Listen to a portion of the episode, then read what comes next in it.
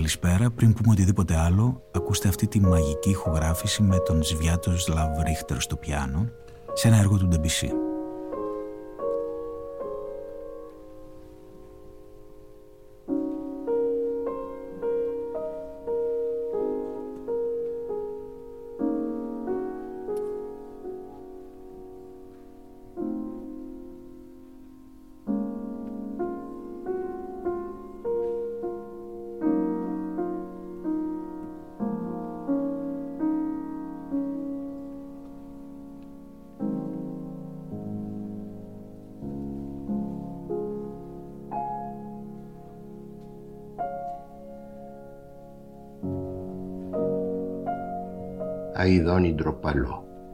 Με στον ανασασμό των φίλων Συ που δορίζεις τη μουσική δροσιά του δάσους στα χωρισμένα σώματα και στις ψυχές αυτών που ξέρουν πως δεν θα γυρίσουν.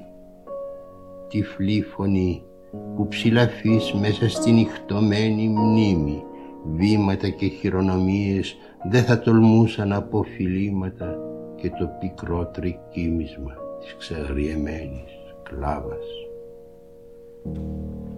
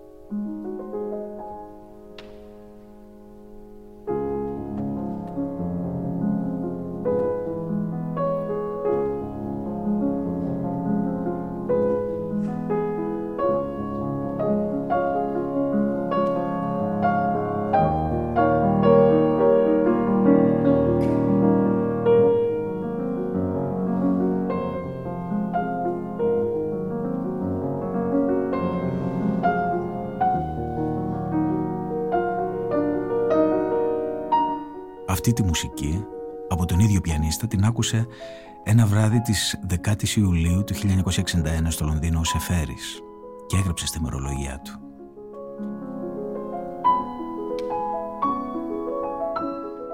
Βράδυ στο Festival Hall για δεύτερη φορά να ακούσουμε τον Σβιάτος Λαβρίχτερ. Η πρώτη ήταν το περασμένο Σάββατο, όπου έπαιξε Προκόφιεφ μόνο, τέρα για μας. Ωστόσο ο πιανίστας μας έκανε μεγάλη εντύπωση μέγιστη θα έλεγα.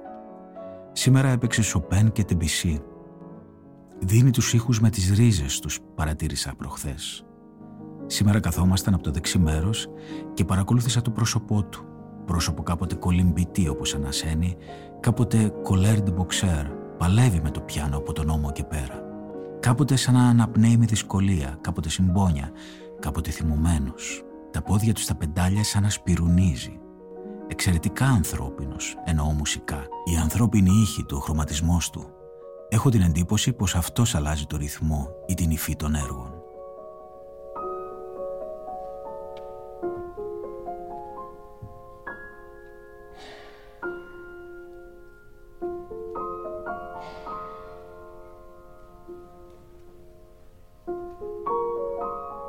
Ο Γιώργος Εφέρης έχει γράψει αρκετά κείμενα σαν κι αυτό στα ημερολογία του, τους οκτώ τόμους, που αναφέρονται στη μουσική. Η μουσική ήταν κάτι που τον απασχολούσε και τον επηρέαζε βαθύτατα, όχι μόνο στην ανάπτυξη της πνευματικής του προσωπικότητας, αλλά και στο ίδιο το έργο του. Οπότε ετοιμαστείτε στα δύο επόμενα επεισόδια των ημερολογίων της Εφέρης Μορφή podcast να απολαύσετε πολύ και σπουδαία μουσική ερμηνευμένη με ένα κέριο και αποκαλυπτικό φως από τις καταγραφές του Σεφέρη.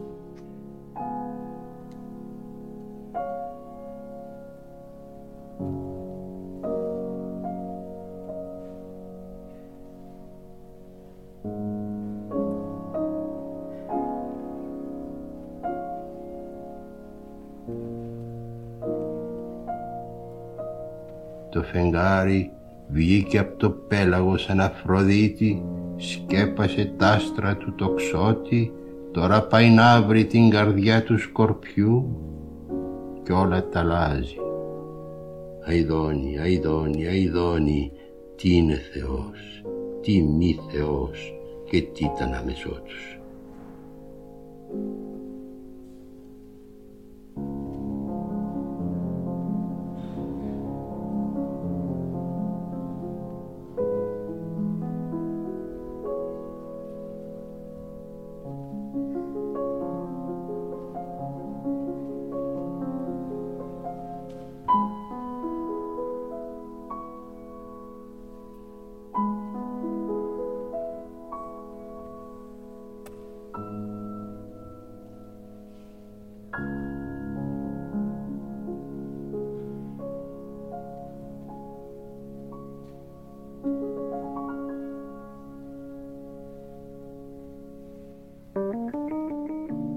Είναι τα podcast της Lifeo.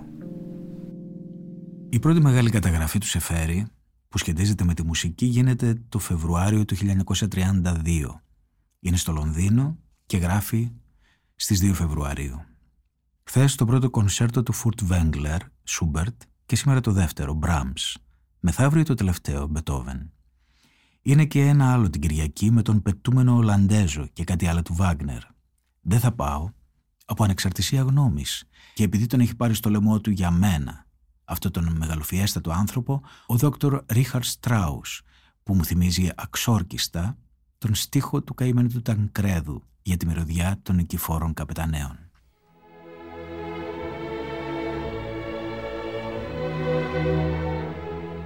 Αλλά έχω νεύρα απόψε και πρέπει να ξεσπάσω. Πρόκειται για τη συμφωνία αριθμός 1 σε ντομινόρε του κυρίου Μπράμς, ο Θεός να με συγχωρέσει. Ό,τι έχω μισήσει πνευματικά και συναισθηματικά τα έχει μαζέψει εκεί μέσα. Αν θες να μάθεις αυτά που έχω μισήσει, να πας να την ακούσεις. Έτσι θα απολαύσεις άλλη μια φορά και τις περίφημες κλαπαδόρες του οδείου που μου έκαναν την εντύπωση να περιγράφουν πάντα ό,τι και αν έπαιζαν το τι έγινε με τις Σαβίνες όταν έπεσαν το βράδυ πάνω στην ηρωική αρπαγή.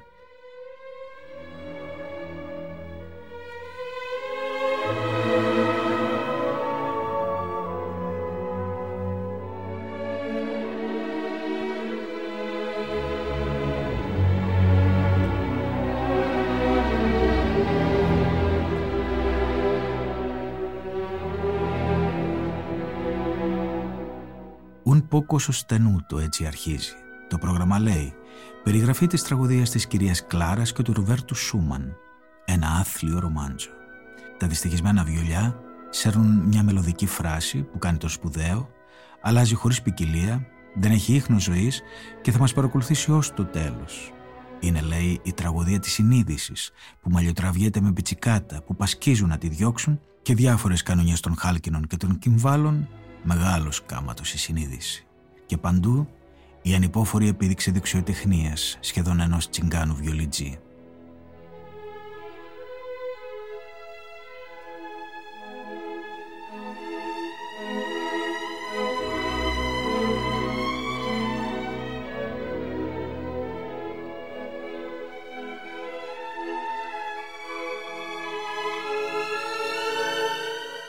Ένα σημείο που ανασένει κανείς στο τρίτο μέρος στην αρχή, un poco allegretto e grazioso. Αλλά δεν βαστάει. Αρχίζουν τα βαρελότα για να ησυχάσει ο άνθρωπος. Στο τέλος σύγχυση, ρητορία, κακογούστο και ό,τι άλλο. Είναι το κομμάτι που χειροκροτήθηκε περισσότερο. Η ορχήστρα ήταν αληθινά τέλεια. Δεν βρήκε μια στιγμή το έλεος να παίξει άσχημα για να καλύψει τον συνθέτη.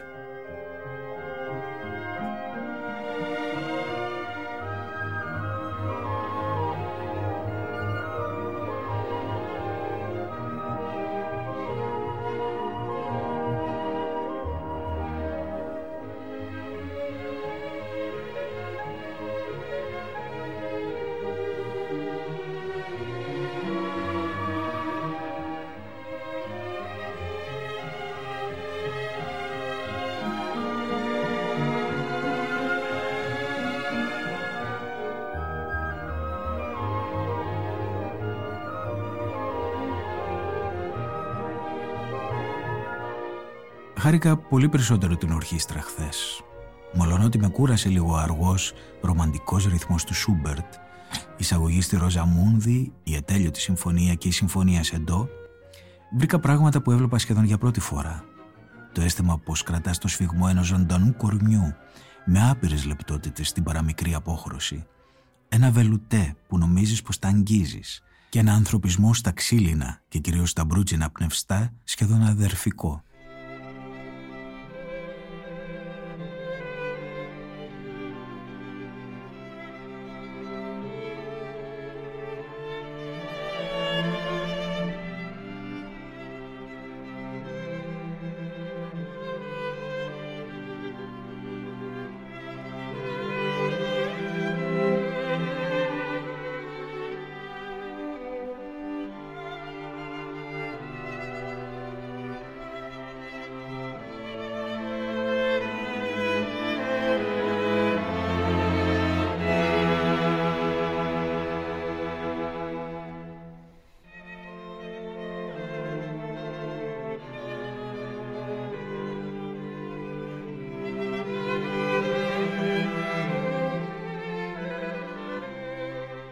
Όσο για τη δική μου μουσική κατάσταση, βρίσκομαι στο σημείο ακριβώς που είναι κανείς έτοιμος να ανακαλύψει τα μεταθανάτια κουαρτέτα.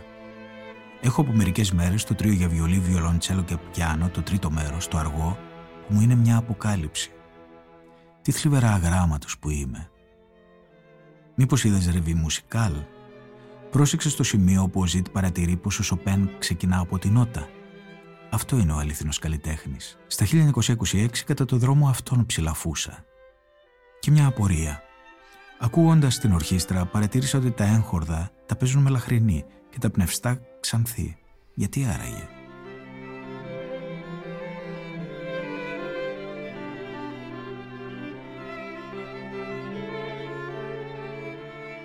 Δύο μέρες μετά ο Σεφέρης είναι πάλι στα κονσέρτα, νέο παιδί, 4 Φεβρουαρίου 1932. Αυτή τη φορά όμως θα μιλήσει για πράγματα που τον ενθουσιάζουν. Σήμερα το βράδυ η τελευταία του Φουρτ Βέγκλερ, Μπετόβεν, η Παστοράλε, η Μεγάλη Φούγκα σε Σι Μπεμόλ, όπους 133 για έγχορδα, την ξέρεις, από την αγνότερη μουσική και η πέμπτη.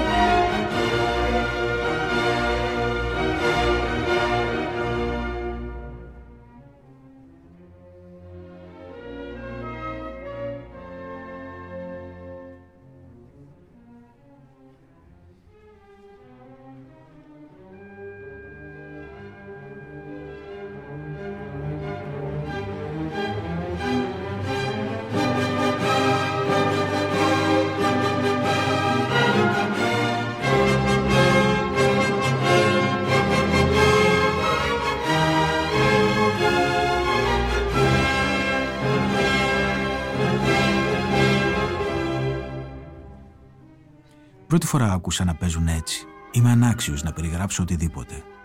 Σήμερα θα μπορούσε να ήταν μια από τις καλύτερες βραδιές της ζωής μου. Όχι για την Παστοράλε, που με έκανε να την αισθανθώ κάπως αστεία με τα διάφορα πουλιά της και τα μπουμπουνίσματα, αλλά για τη φούγκα και για την πέμπτη, τούτη κυρίως, που με έκανε ξαφνικά να βγω έξω από τον εαυτό μου. Κάτι τρομερά σπουδαίο για μένα από τότε που έφυγα.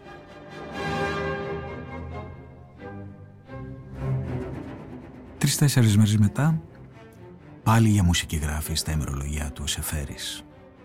Αυτό τον παγωμένο Φεβρουάριο του 32 στο Λονδίνο.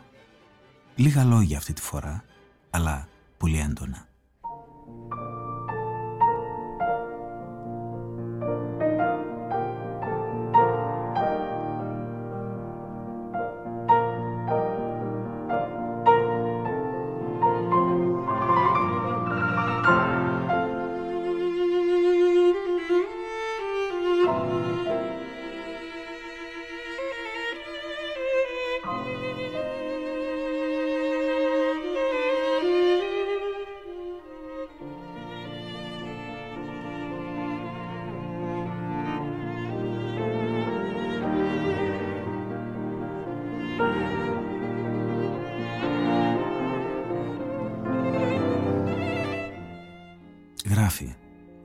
«Άκουσες ποτέ σου το τρίο του αρχιδουκός του Μπετόβεν» Δεν είναι περίφημο.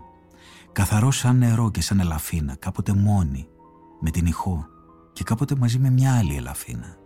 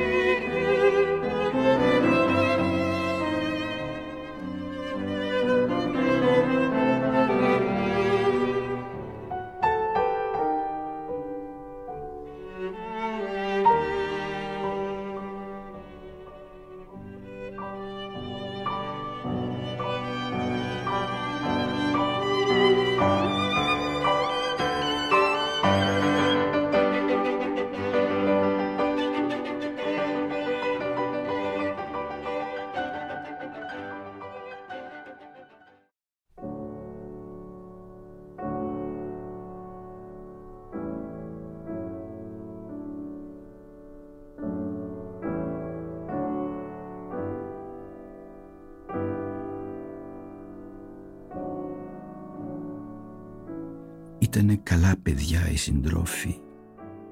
Δεν φωνάζαν. Ούτε από τον κάματο, ούτε από τη δίψα, ούτε από την παγωνιά. Είχανε το φέρσιμο των δέντρων και των κυμάτων που δέχονται τον άνεμο και τη βροχή, δέχονται τη νύχτα και τον ήλιο χωρίς να αλλάζουν μέσα στην αλλαγή. Ήτανε καλά παιδιά. Μέρες ολόκληρες ίδρωναν στο κουπί με χαμηλωμένα μάτια ανασένοντας με ρυθμό και το αίμα τους κοκκίνιζε ένα δέρμα υποταγμένο. Κάποτε τραγούδισαν με χαμηλωμένα μάτια όταν πέρασαμε το ερημόνι σου με τις αραποσικές κατά τη δύση πέρα από τον κάβο των σκύλων που γαβγίζουν ή μέλη γνώσες θε αυτήν έλεγαν εις ψυχήν βλεπτέων έλεγαν. Και τα κουπιά χτυπούσαν το χρυσάφι του πελάγου μέσα στο ηλιόγερμα. Πέρασαμε κάβους πολλούς, πολλά νησιά, τη θάλασσα που φέρνει την άλλη θάλασσα, γλάρους και φώκες δυστυχισμένες γυναίκες κάποτε με ολολιγμούς κλαίγανε τα χαμένα τους παιδιά και άλλες αγριεμένες γύρευαν το Μεγαλέξανδρο και δόξες βυθισμένες στα βάθη της Ασίας. Αράξαμε σε ακρογιαλιές γεμάτες αρώματα νυχτερινά με κελαϊδίσματα πουλιών. Νερά που αφήνανε στα χέρια τη μνήμη μιας μεγάλης ευτυχίας μα δεν τελειώναν τα ταξίδια. Οι ψυχές τους έγιναν ένα με τα κουπιά και τους καρμούς με το σοβαρό πρόσωπο της πλώρης με το αυλάκι του τιμονιού με το νερό που έσπαζε τη μορφή τους οι σύντροφοι τέλειωσαν με τη σειρά με χαμηλωμένα μάτια τα κουπιά τους δείχνουν το μέρος που κοιμούνται στο ακρογιάλι Κανείς δεν τους θυμάται. Δικαιοσύνη.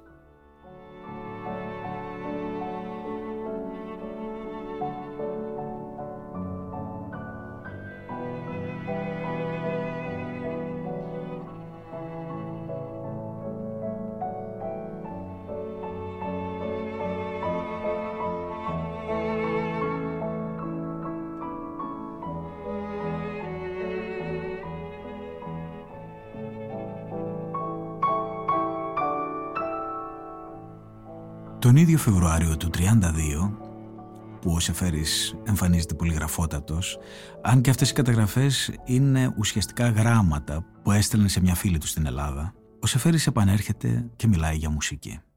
25 Φεβρουαρίου 1932. Γυρίζω από το κονσέρτο και σου γράφω τις σημειώσεις που κράτησα πάνω στο πρόγραμμα.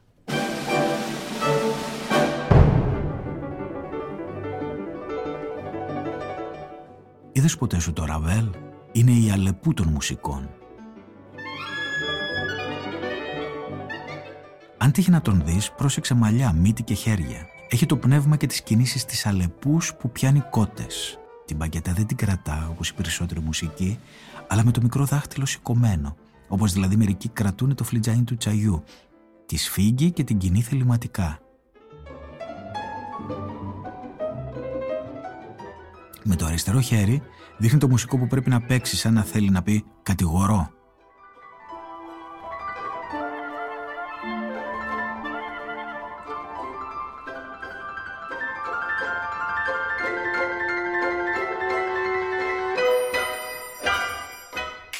Δεν έχει κινήσει σαροντή, ούτε αυτός ούτε η μουσική του, εκτός όταν θέλει να μιμηθεί τη καμπύλη, βάλς, και τότε το κάνει απρόσωπα λέγοντας «Να, αυτοί έτσι κάνουν, εγώ ζαμαμφού».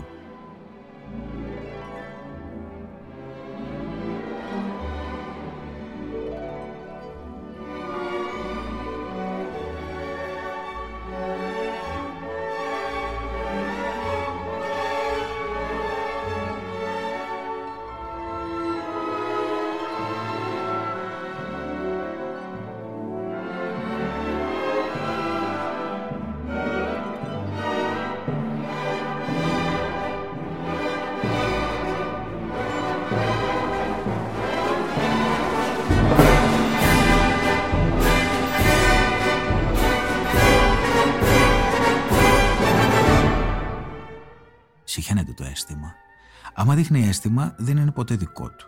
Στο Δάφνης και Χλόη λέει: Δύο νέοι αγαπήθηκαν, να έτσι δα. Εγώ, που καιρός και διάθεση. Από τότε ξέρουμε πώς γίνεται, αλλά επειδή ξέρουμε, άμα λένε πώ αισθανόμαστε, λέμε ψέματα. Στον Πολέρο το ίδιο. Η φλογερή Ισπανία. Έτσι κάνουν οι Ισπανοί. Και βγάζει τους Ισπανούς από την τσέπη του να. Καταστρέφει το αίσθημα όπως ο κλόουν που με μια τούμπα τρυπά τους χάρτινους κύκλους. Και άμα δεν το κάνει αυτό, το κάνει βαρετό.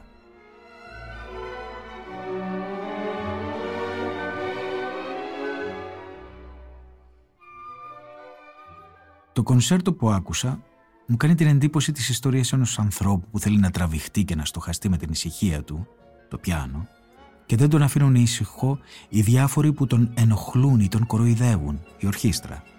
Πάει να πει κάτι με τον εαυτό του και αρχίζουν οι νέγροι τα τζάζ, ο Α, ο Β, ο Γ, έτσι που όταν μένει ήσυχος, τον πιάνει πλήξη. Έχω την εντύπωση ακόμη πως μας βαριέται όλους. Το μόνο πράγμα που δεν βαριέται είναι η καθαρή ήχη που βγάζουν τα όργανά του, σαν μεταλλεύματα. Αυτή είναι η προσωπική μου εντύπωση.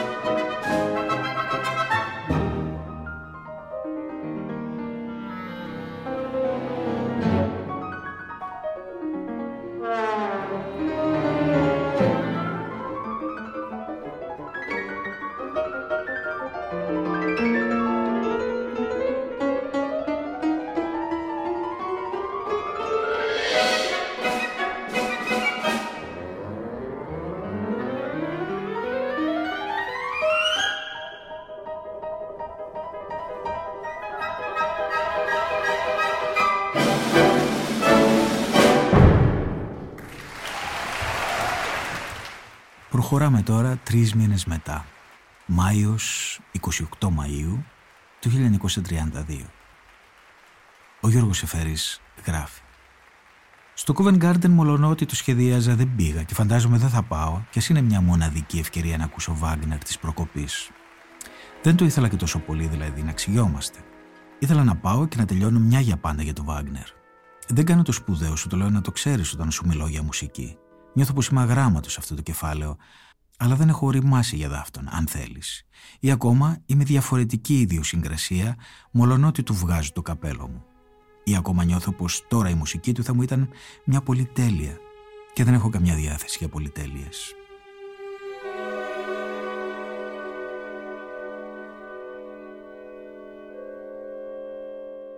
Πάνω σε τούτα μια κουβέντα. Έχω το εξής ελάττωμα. Εκείνο που με τραβά σε κάτι που δεν ξέρω ή με απομακρύνει είναι πάντα μια λεπτομέρεια ασήμαντη, αστάθμητη, περιφρονήσιμη. Από την πείρα μου βρίσκω πως δεν έχω άδικο να διαλέγω έτσι. Σπάνια μου έτυχε να αλλάξω γνώμη για ένα πρόσωπο που είδα για πρώτη φορά και το γνώρισα αργότερα. Το ίδιο στα έργα της τέχνης. Πολλά πράγματα δεν τα κατάλαβα στην αρχή, αλλά ήταν ένας τόνος, ένα φωτοσκίασμα τριγύρω του, ένα τέμπο. Καθώς λέει περίφημα ο Ντιμπός, που με κράτησε και με έκανε να επιμείνω με μανία πάνω σε αυτά και να αργοπορήσω ακόμη αφάνταστα. Ε, λοιπόν, με το Βάγνερ, οι λεπτομέρειες που σου αναφέρω με διώχνουν. Όγκος, σύνθεση των τεχνών, μυθολογία απάνθρωπη, για μένα τουλάχιστον, πλήθος μέσων κτλ.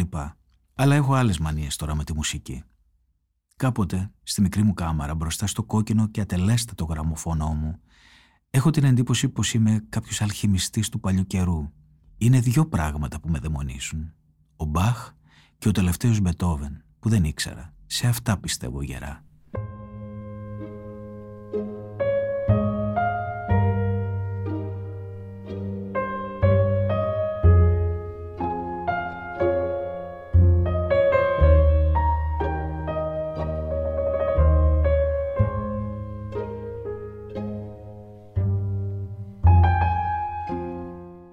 Ξαναπιάνω από την αρχή φράσεις, προσπαθώ να συνηθίσω το αυτί μου να ξεχωρίσει τα διάφορα όργανα, να παρακολουθεί τι γίνονται και πώς αλλάζουν τα μοτίβα και ποια ανταπόκριση έχουν τέλος πάντων με εκείνο το ζωντανό άνθρωπο που τα δημιούργησε και με τη μουσική.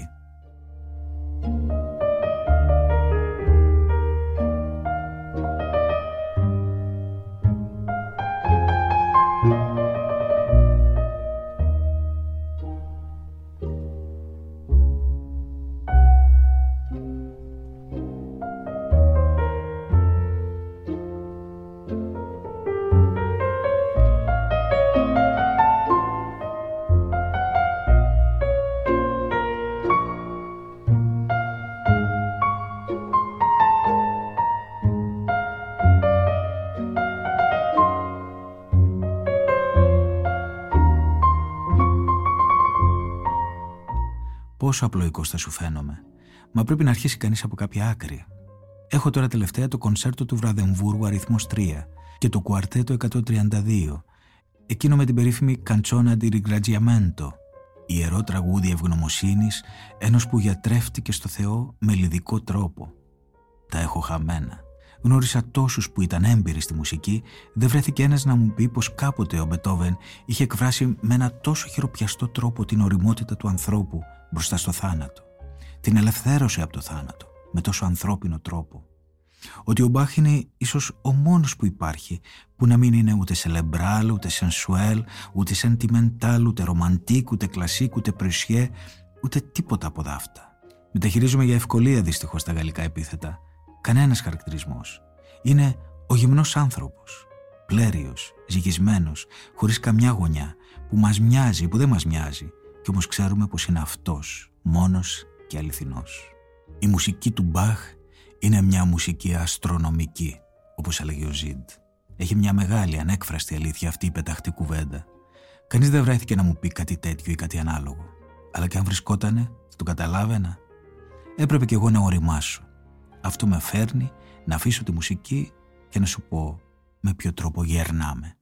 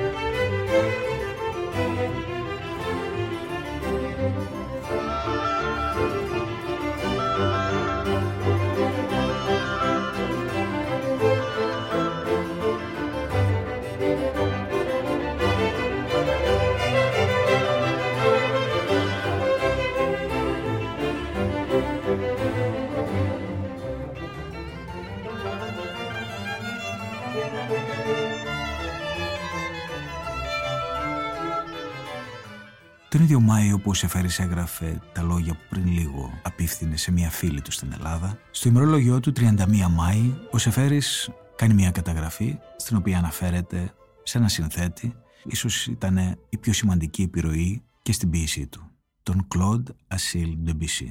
Γράφει λοιπόν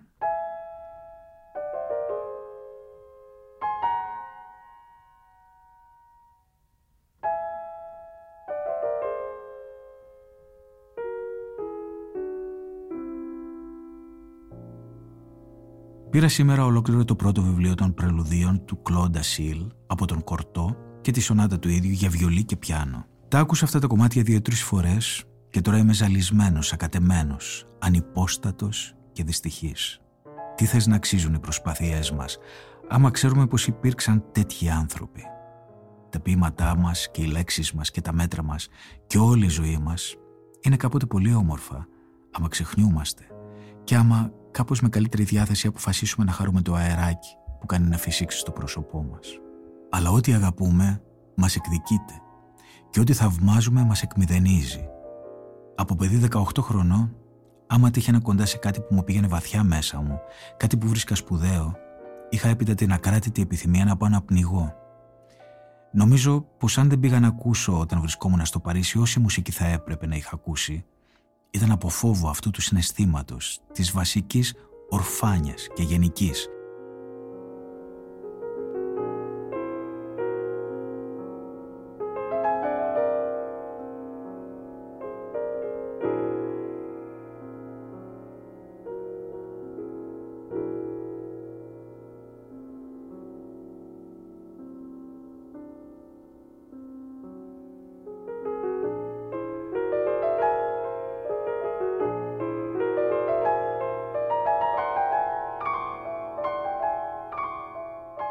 Τα ξέρεις όλα αυτά τα προλούδια.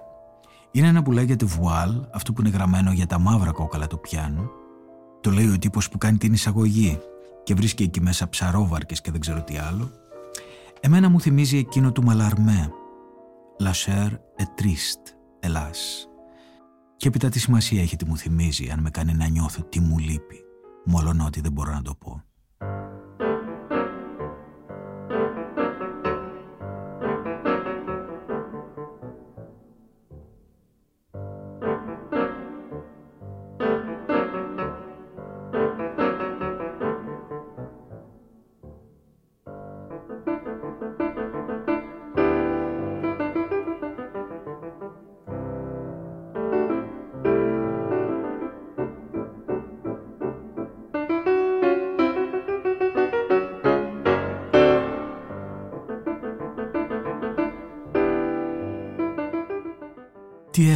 Μουσική αυτός ο άνθρωπος, τι παράθυρα άνοιξε.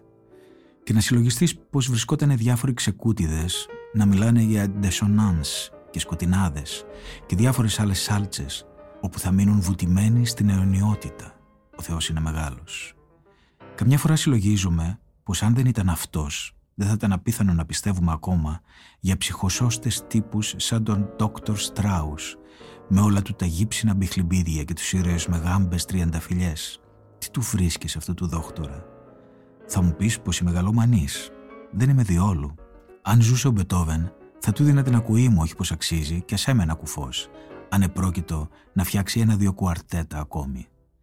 Ούτε πολύ χωνεύω εκείνη την Αλεπού, το Ραβέλ, που ξέρει όμως τη δουλειά του. Έχει γούστο και στο κάτω-κάτω της γραφής δείχνει μια περιφρόνηση στους ανθρώπους που ίσως την αξίζουν αλλά και ο Ραβέλ ξέρει να φτιάχνει και φτιάχνει μουσική. Ο δόκτοράς σου ξέρεις τι φτιάχνει. Να σου πω εγώ αγράμματος. Φτιάχνει συνθέσεις.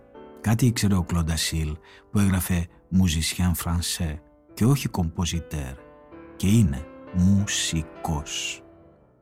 Κάποτε έλεγα, θυμούμενος στις διάφορες αρλούμπες, περιοριμότητας της γλώσσας και βαθμιαίας καλλιέργειας, ότι και μια μονάχα λέξη να είχε μια γλώσσα ένας αληθινός τεχνίτης θα μπορούσε να φτιάξει πολλά ωραία τραγούδια. Έτσι συλλογίζομαι για τον παραπάνω. Θα ρεις πως μια μόναχα νότα να έχει η μουσική δεν θα τον πείραζε καθόλου. Τόσο πολύ είχε κανεί την εντύπωση ότι είναι καινούρια η νότα, άμα τη χτυπήσει αυτός. Συλλογίζομαι τι θα ένιωθε ένας όχι προκατηλημένος ο Κροατής την εποχή που πρωτοβγήκε η μουσική αυτή. ότι πρώτη φορά παίζεται βιολί, πιάνο ή φλάουτο ή τραγουδεί ένας άνθρωπος. Και ένα άλλο πολύ σημαντικό, ότι η μουσική δεν είναι φτιαγμένη με ήχους, αλλά με σιωπή. Το υλικό του μουσικού είναι η σιωπή, γιατί αυτήν στολίζει. Και δεν την στολίζει όπως ο ζωγράφος το πανί με χρώματα, αλλά όπως ο γλύπτης το μάρμαρο, με εξοχές, εσοχές και τρύπες.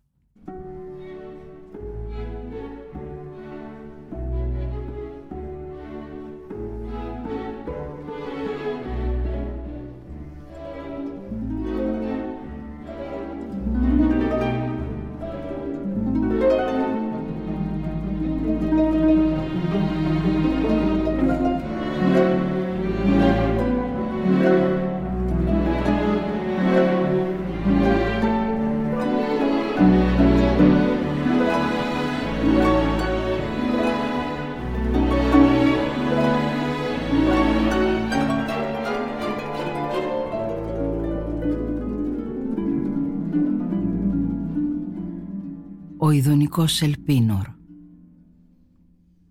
Τον είδα χτες να σταματά στην πόρτα κάτω από το παράθυρό μου. Θα ήταν εφτά περίπου. Μια γυναίκα ήταν μαζί του. Είχε το φέρσιμο του Ελπίνορα λίγο πριν πέσει να τσακιστεί. Κι όμως δεν ήταν μεθυσμένος. Μιλούσε πολύ γρήγορα. Και εκείνη κοίταζε αφηρημένη προς τους φωνογράφους. Τον έκοβε καμιά φορά να πει μια φράση και έπειτα κοίταζε με ανυπομονησία εκεί που τηγανίζουν ψάρια. Σαν τη γάτα. Αυτός ψιθύριζε με ένα αποτσίγαρο σβηστό στα χείλια.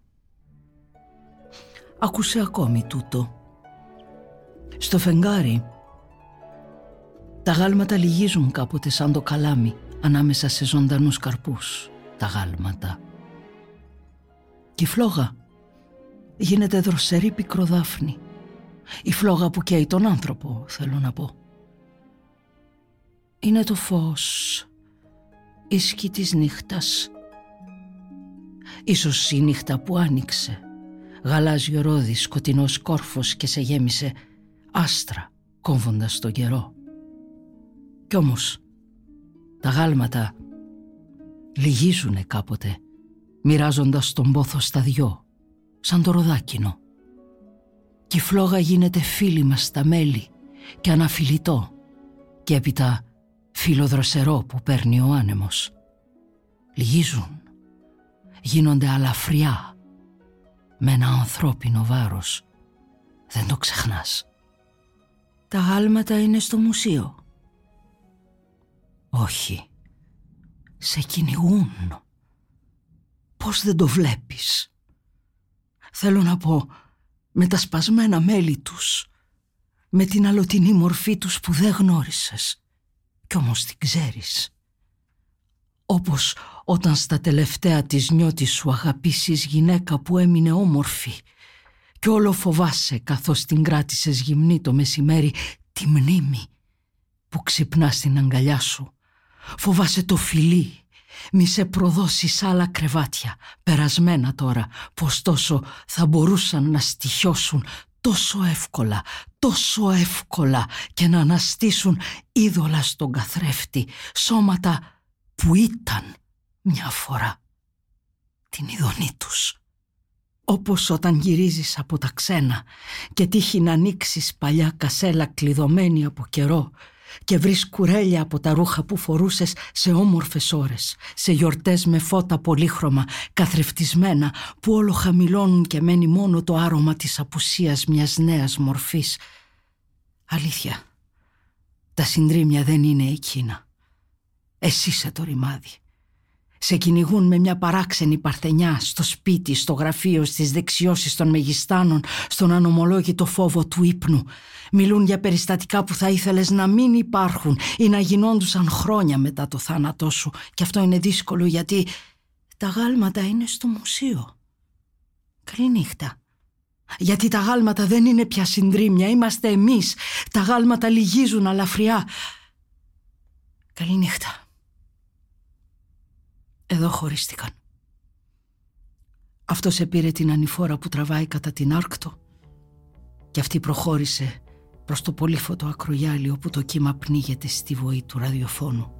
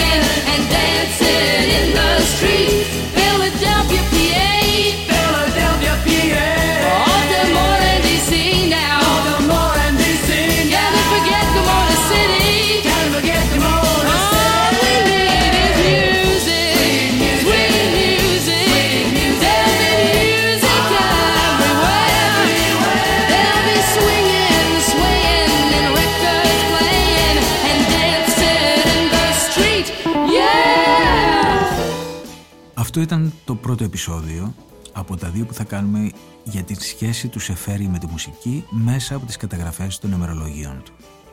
Αυτό το επεισόδιο έγινε με τη χορηγία της ΔΕΗ. Είμαι ο Στάθης Τσαγκαρουσιάνος. Ευχαριστώ που με ακούσατε.